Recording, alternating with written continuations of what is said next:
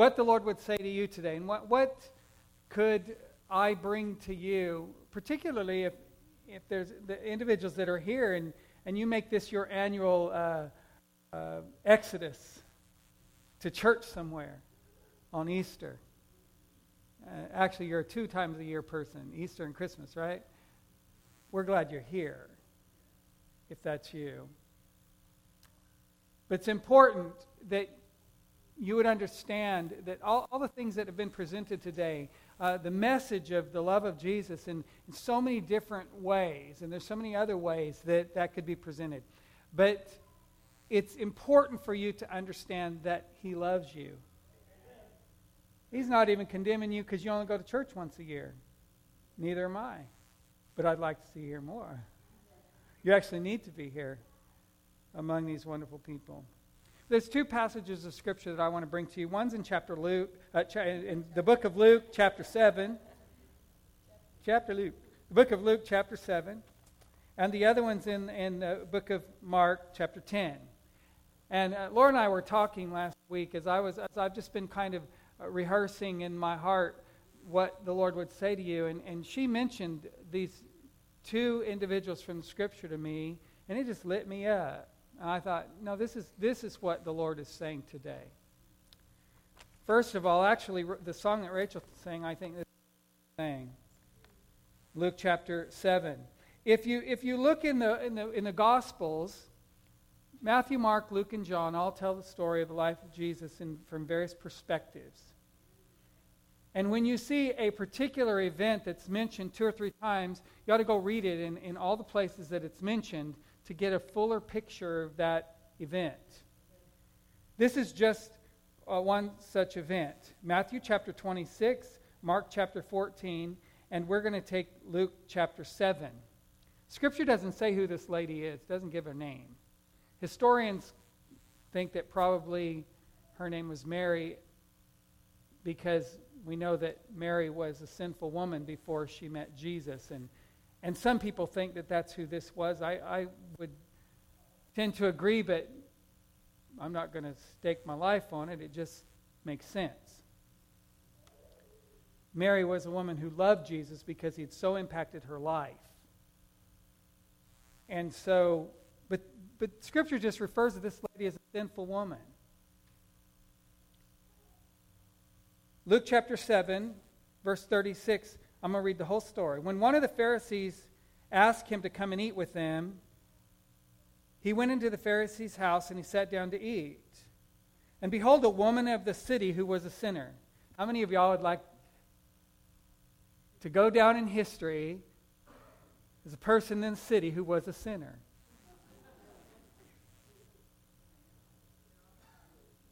Now you know why they didn't write her name.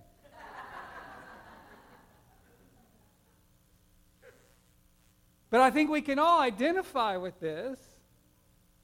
Woman in the city who was a sinner, when, when she knew that Jesus sat at the table in the Pharisee's house, she brought an alabaster flask of fragrant oil, and she stood at his feet behind him, weeping, and she began to wash his feet with her tears and wiped them with the hair of her head. And She kissed his feet and anointed him with the fragrant oil. If you look in the other two passages, there's one passage that says she anointed his head. So as you put those stories together and you realize that, that what actually happened is she poured that stuff all over him. She just anointed his body with this fragrant oil from the alabaster box. Now, when the Pharisee who had invited him saw, he spoke of himself, saying, This man, if he were a prophet, would know what kind of woman she is who's touching him, for she's a sinner. He said, There's not a rabbi in town that would give this woman 10 minutes. What is he doing? That's what he said. Are you following that?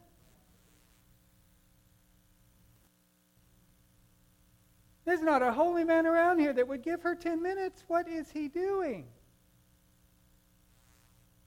How, how many of y'all have ever felt a little bit disenfranchised from the experience that you were in? A little disconnected, maybe a little unwelcome. Jesus answered him, Simon, I have something to say to you. So he said, Teacher, say it. He said, There's a creditor who had two debtors. One owed 500 denarii and the other uh, owed only 50. And when, they had, uh, and when they had nothing to repay, he freely forgave them both. Tell me, therefore, which of them will love him more? Simon answered and said, I suppose the one who was forgiven much. And he said, You've rightly judged. And he turned to the woman, said to Simon, Do you see this woman? I entered your house, and you didn't give me water for my feet. She's washed my feet with her tears and wiped them with her the hair of her head. You didn't give me an embrace or a kiss, but this woman has not ceased to kiss my feet since the time she came in. You didn't anoint my head with oil, but she's anointed my feet with fragrant oil. Therefore, I say to you, her sins, which are many, are forgiven, for she has loved much. But to whom little is forgiven, same loves little. So then he said to her, Your sins are forgiven. And those who sat at the table with him began to say to themselves, Who is this that he even forgives sins? He said to the woman, Your faith has saved you. Go in peace. Now, it's easy to have compassion on someone who has done everything wrong, and now they're trying to make things right. Make sense? There's another individual in Scripture, and I, I, want to say character uh, in that we're looking at a historical figure, but, but really, I don't want you to forget that these are real people. You might see yourself in, in this other individual Again, the scripture doesn't say his name, he's only referred to as the rich young ruler. Mark chapter 10 and verse 17. This young man was a man who was born to privilege, education.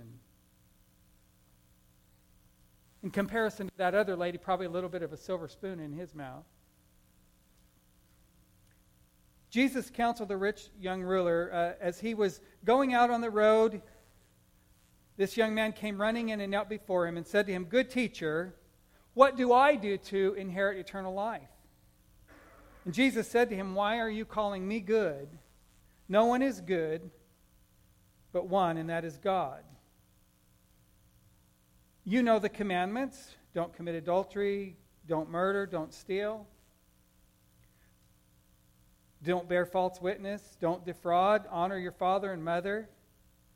And he answered him and he said, Teacher, all these things I have done from my youth. And listen what the scripture says Jesus looked at him and loved him. Before we're too hard on this guy, let's realize Jesus looked at him and loved him. Jesus saw his potential. Jesus saw something in him of great value. Jesus looked at him and loved him. And then Jesus said to him, One thing you lack. Go your way, sell whatever you have, and give it to the poor, and you'll have treasure in heaven. Then come and take up your cross and follow me. The Bible said that he was sad at this word. Anybody ever received a prophetic sad? Yeah, that's, that's interesting. He was sad at this word. He went away sorrowful, for he had great possessions. Jesus looked around at his disciples and he said, How hard it is for those who have riches to enter the kingdom of God. The disciples were astonished at his words, but Jesus again said to them, How hard is it for those who trust in riches? See the distinction? It's not just having, it's trusting in. How hard is it for those who trust in riches to enter the kingdom of God? It's easier for a camel to go through the eye of the needle than for a rich man to enter the kingdom of, of God. And we understand that the needle's eye was a gate in the city that at the night when the city was all locked up and a merchant would come along if he wanted to get into the city where it was safe, he had to unload his camels of all their goods. hand carry them through the gate, and let his camel get down on his knees and crawl through the gate so that the enemy couldn't come in. The main gate was not going to be open for him. He was late. So if he's going to get in, it was going to be work. He had to unload his possessions to get in. He had to lay down his stuff to get in. It's exactly what Jesus said to the young man. You've done a lot of things right, but you got to lay down the stuff you're trusting in to get in. So they were astonished at what Jesus said, and they began to say, they, they began to say among themselves, and then how, who, who could possibly get in? This is next to impossible. But Jesus looked at them and said, With men it's impossible, but with God all things are possible. See, the scripture says, Whosoever will may come. So we've got this, this woman who is for all intents and purposes, somewhat the offscouring of society, the offscouring of the culture. Someone who, uh, who in, in, in their culture, they see her coming down the street, they're going to cross the street so that no one thinks they're having a conversation. Maybe, maybe you identify with that lady. And then we have this, this young man who's highly respected in the culture. He was born to privilege and education, and, and, here he is, this most respected individual. He's asking the same question that lady was asking How do I get in? She was asking that same question. I want to know that I can get in.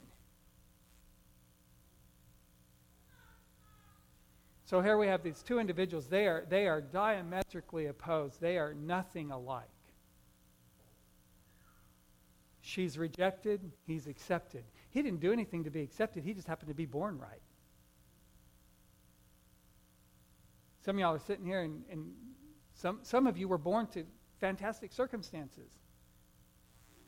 Some of you were born to terrible ones. Now, I just submit to you, it's not how you started, it's more how you finish. But I want you to make the contrast in your mind between these two individuals and the lives that they were living and, and the things that, that uh, were happening and, and put yourself a little bit in their place and, and realize they both came to the same crossroads and the same opportunity. They both came to the same moment. It's a moment that we all come to. She was a sinner. He was a follower, a keeper of the precepts of God.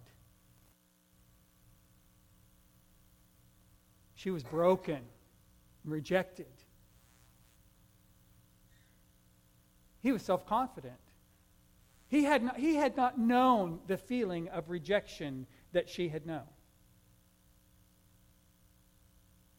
He had never known what it was like to have to do something that was disrespectful so that he could eat or have clothing. In fact, according to Scripture and the way that we see this guy historically, he had never worried one moment for what he would eat or what he would wear. That thought had probably never crossed his mind.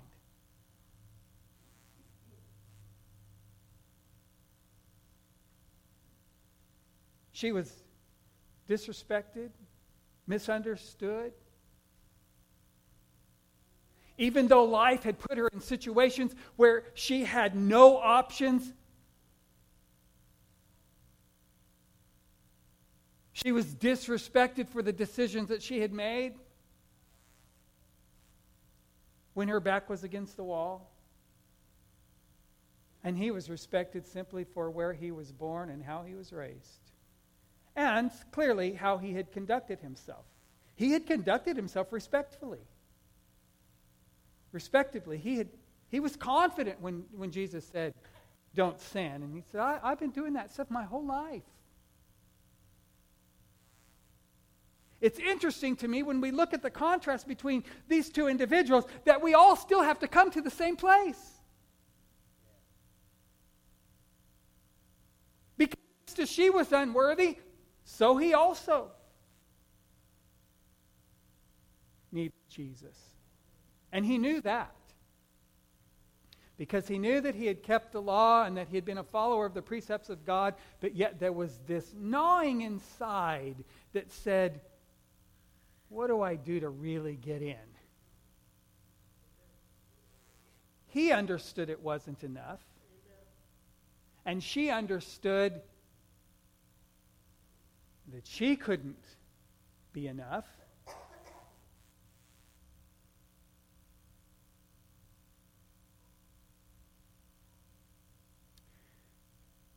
When Jesus spoke with her, she was forgiven much when, that, when Jesus spoke with that rich young ruler, he didn't see the need to be forgiven. You follow that? That I've already done all that stuff.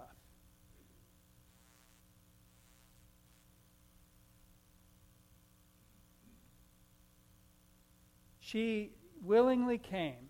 When she broke open that alabaster box, the whole discussion there, when you read those passages of Scripture, that there, there was this whole discussion about that was gr- of great value and that should have been sold and given to the poor. She has wasted that. When you get into that passage, one of the other things that Jesus said to them was, She has anointed me and prepared me for my burial.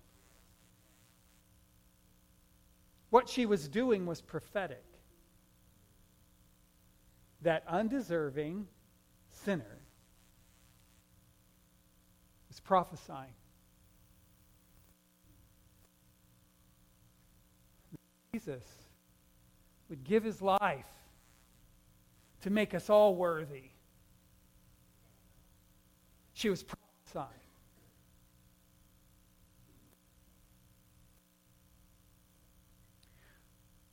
Couple of things in this contrast that I want you to really grab hold of.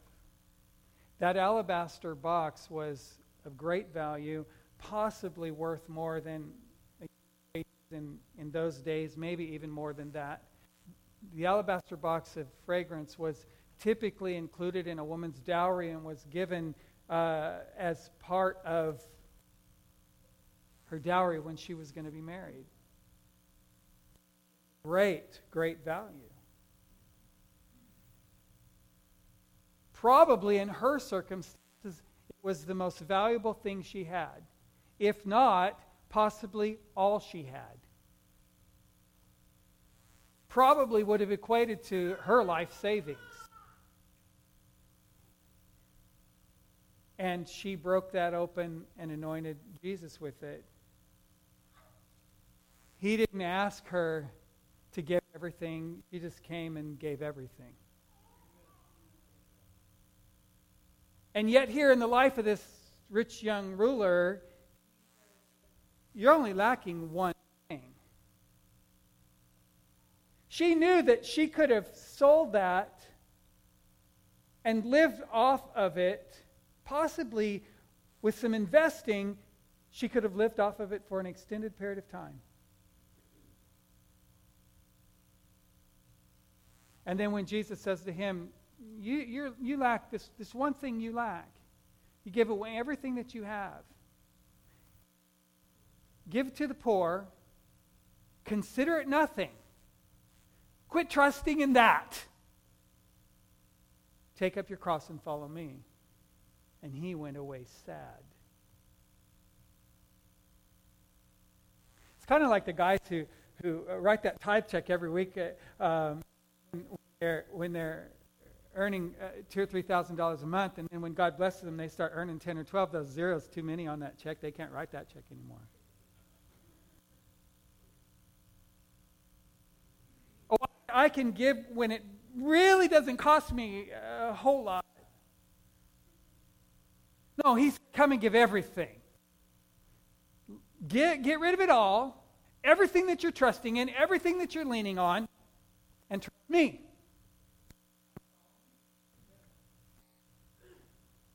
This is what I know about.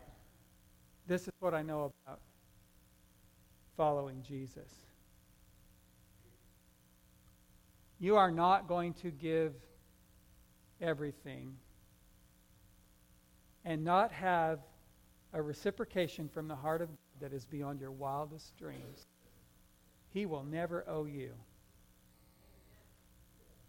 He will never owe you. Just in natural terms, that young man was offered the investment of a lifetime. And he turned it down.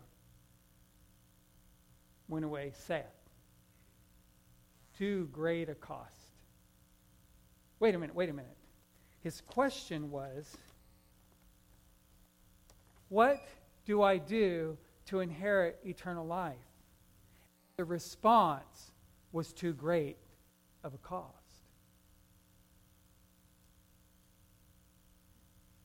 Are you serious? What, what do I need to do to have eternal life? Oh, that, the price is too high. Do you know what? It's all,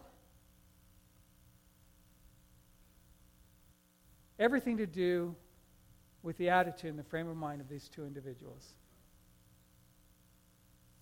That lady came and gave everything she had, put herself in a position to be condemned by the people who were watching her because clearly they judged her and condemned her for her actions, if you read those stories in Scripture. They were put off by her.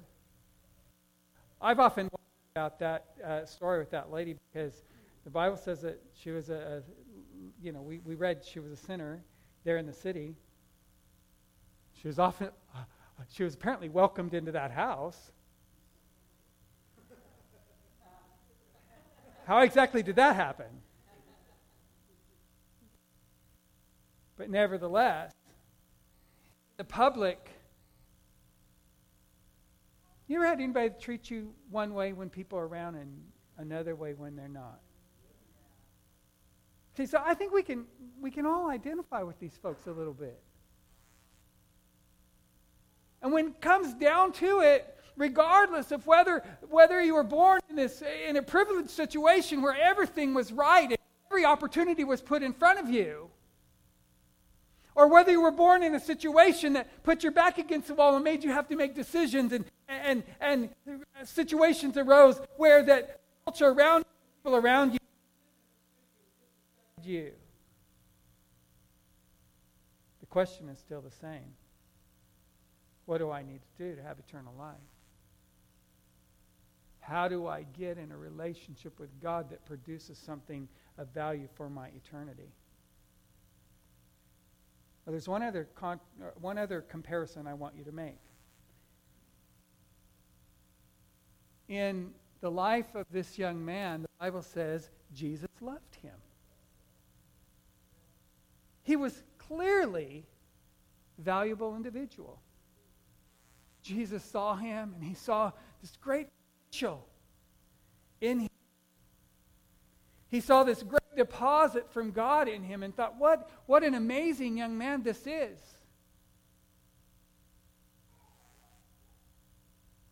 Jesus loved him.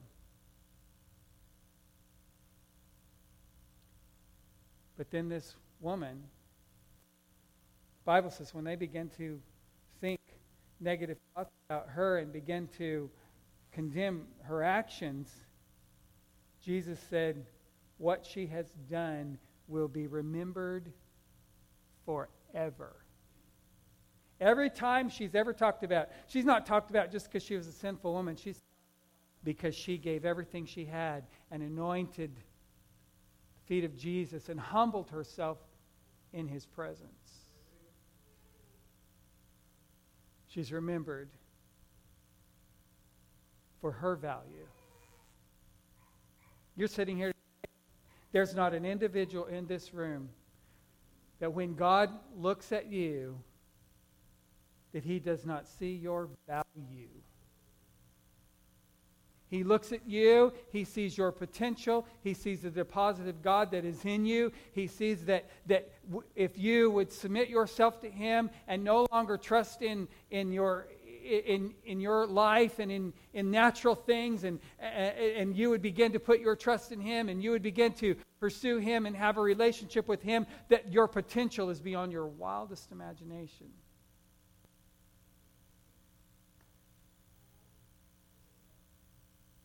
I submit to you that he saw in her great potential. He saw a great deposit God in her. And he was so bold as to say, Your faith, your faith, because of your humble approach to me, your sins are forgiven. God holds to your charge. Well, I want to tell you today God holds nothing to your charge. He holds nothing to charge. Those things that you've, those poor choices that you've made that you regret, that you hope nobody talk, talk about, those things that have made you the discussion on the phone line,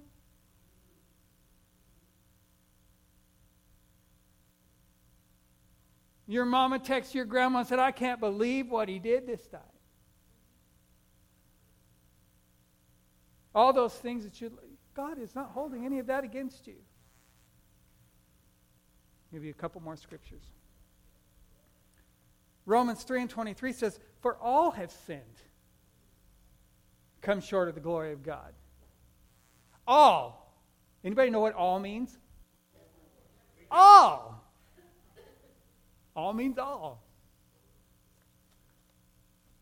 Even that rich young ruler. And that woman with a sorrowful reputa- reputation. All has sinned and come short of the glory of God. In John 3:16 says for God so loved the world he gave his only begotten son that whosoever I love that word whosoever. It's a great word whosoever not perish but have lasting life. But don't stop there. Read the next verse. It says, God didn't send his son into the world to condemn the world, but that the world through him saved. He didn't come to condemn you. Jesus did not come to pick on you. Jesus did not come to pick on you. Now, sometimes when the Holy Spirit gets messing around your life, you feel a little bit picked on. It's just encouraging you to move into a deeper relationship with God, not to pick on you.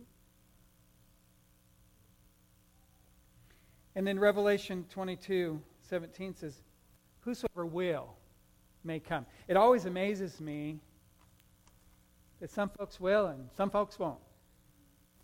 But whosoever will may come. So the question today for all of you is will you? Will you? Will you come? Now, that, that means different things to different people in, in terms of some, some of y'all, I, I believe there's people here who you don't have a right relationship with Jesus. You need to have a right relationship with Jesus. And Stuart's already told you that he'll be up here and the other prayer teams will be up here at the end of the service. And if you don't have a relationship with Jesus, why don't you make that right today?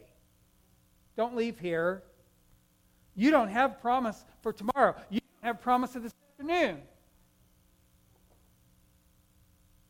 And one of the things that churches in our culture have forgotten about in this hell. Real place. It was prepared for angels. His rebellious ones. And you say, oh, God would never send me there. No, you send yourself there.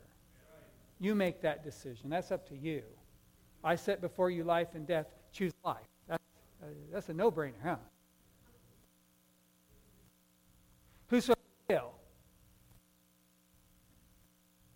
Why don't you? But then there's those of us who are believers and, and And then the struggle becomes in answer to another verse in Scripture that says, Behold, I stand at the door and knock. If anyone will open the door, I'll come in and I'll, I'll commune with him. And there are some people under the sound of my voice, you have received salvation and you've been walking in the kingdom for a very long time, but you're not in communion. You've forgotten what that's like. Maybe never pursued him to the point that he's come in to commune with you. There is a constant cry from the heart of God for an intimate, close relationship with every believer. Every believer. I was talking to a man this week, and, well, a couple weeks back, he was doing some work here at the church, and he said, This is my contribution to the kingdom. I, I help people. Maintenance stuff. He says, I, I don't have that what other people call a close, intimate relationship with Jesus. Oh, did I? Want yeah. But he says, I, I take my skills and my gifts and my abilities and I help people. Talk to me about a who needed repairs on her house and went and did that and some other things that he did. And I said, those are all fine and wonderful. But you're not absent the particular intimate relationship with Jesus. I don't care who you are. He's calling you. Behold, I stand at the door and knock. If anyone, there another whosoever will, open the door, I will come in. You need to look at some of the absolute statements. He didn't say, I might come in. Open the door, maybe I'll come hang out with you. I will come in. And I will come in with you and you with me. You have an invitation today to a deeper relationship with Jesus. Wherever you are on that spectrum, the message is the same. Wherever you are in your relationship with Jesus, the question is the same and the answer is the same. Will you? And then you get to say or nay. Yes or no. Will you? Will you let him in? Will you invite him to an intimate relationship with you? Will you commune with him? Will you receive him at the relationship level, not the religious one.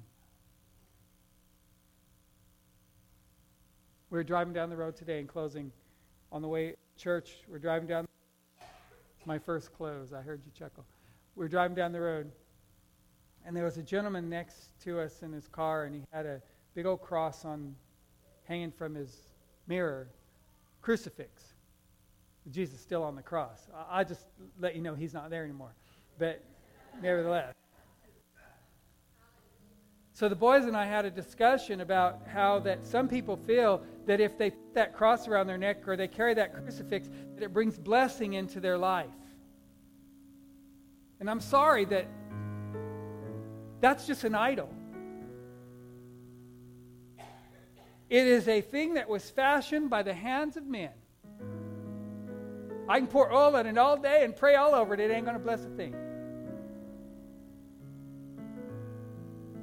Until you receive the risen Lord and realize that He's calling out to you for a relationship now.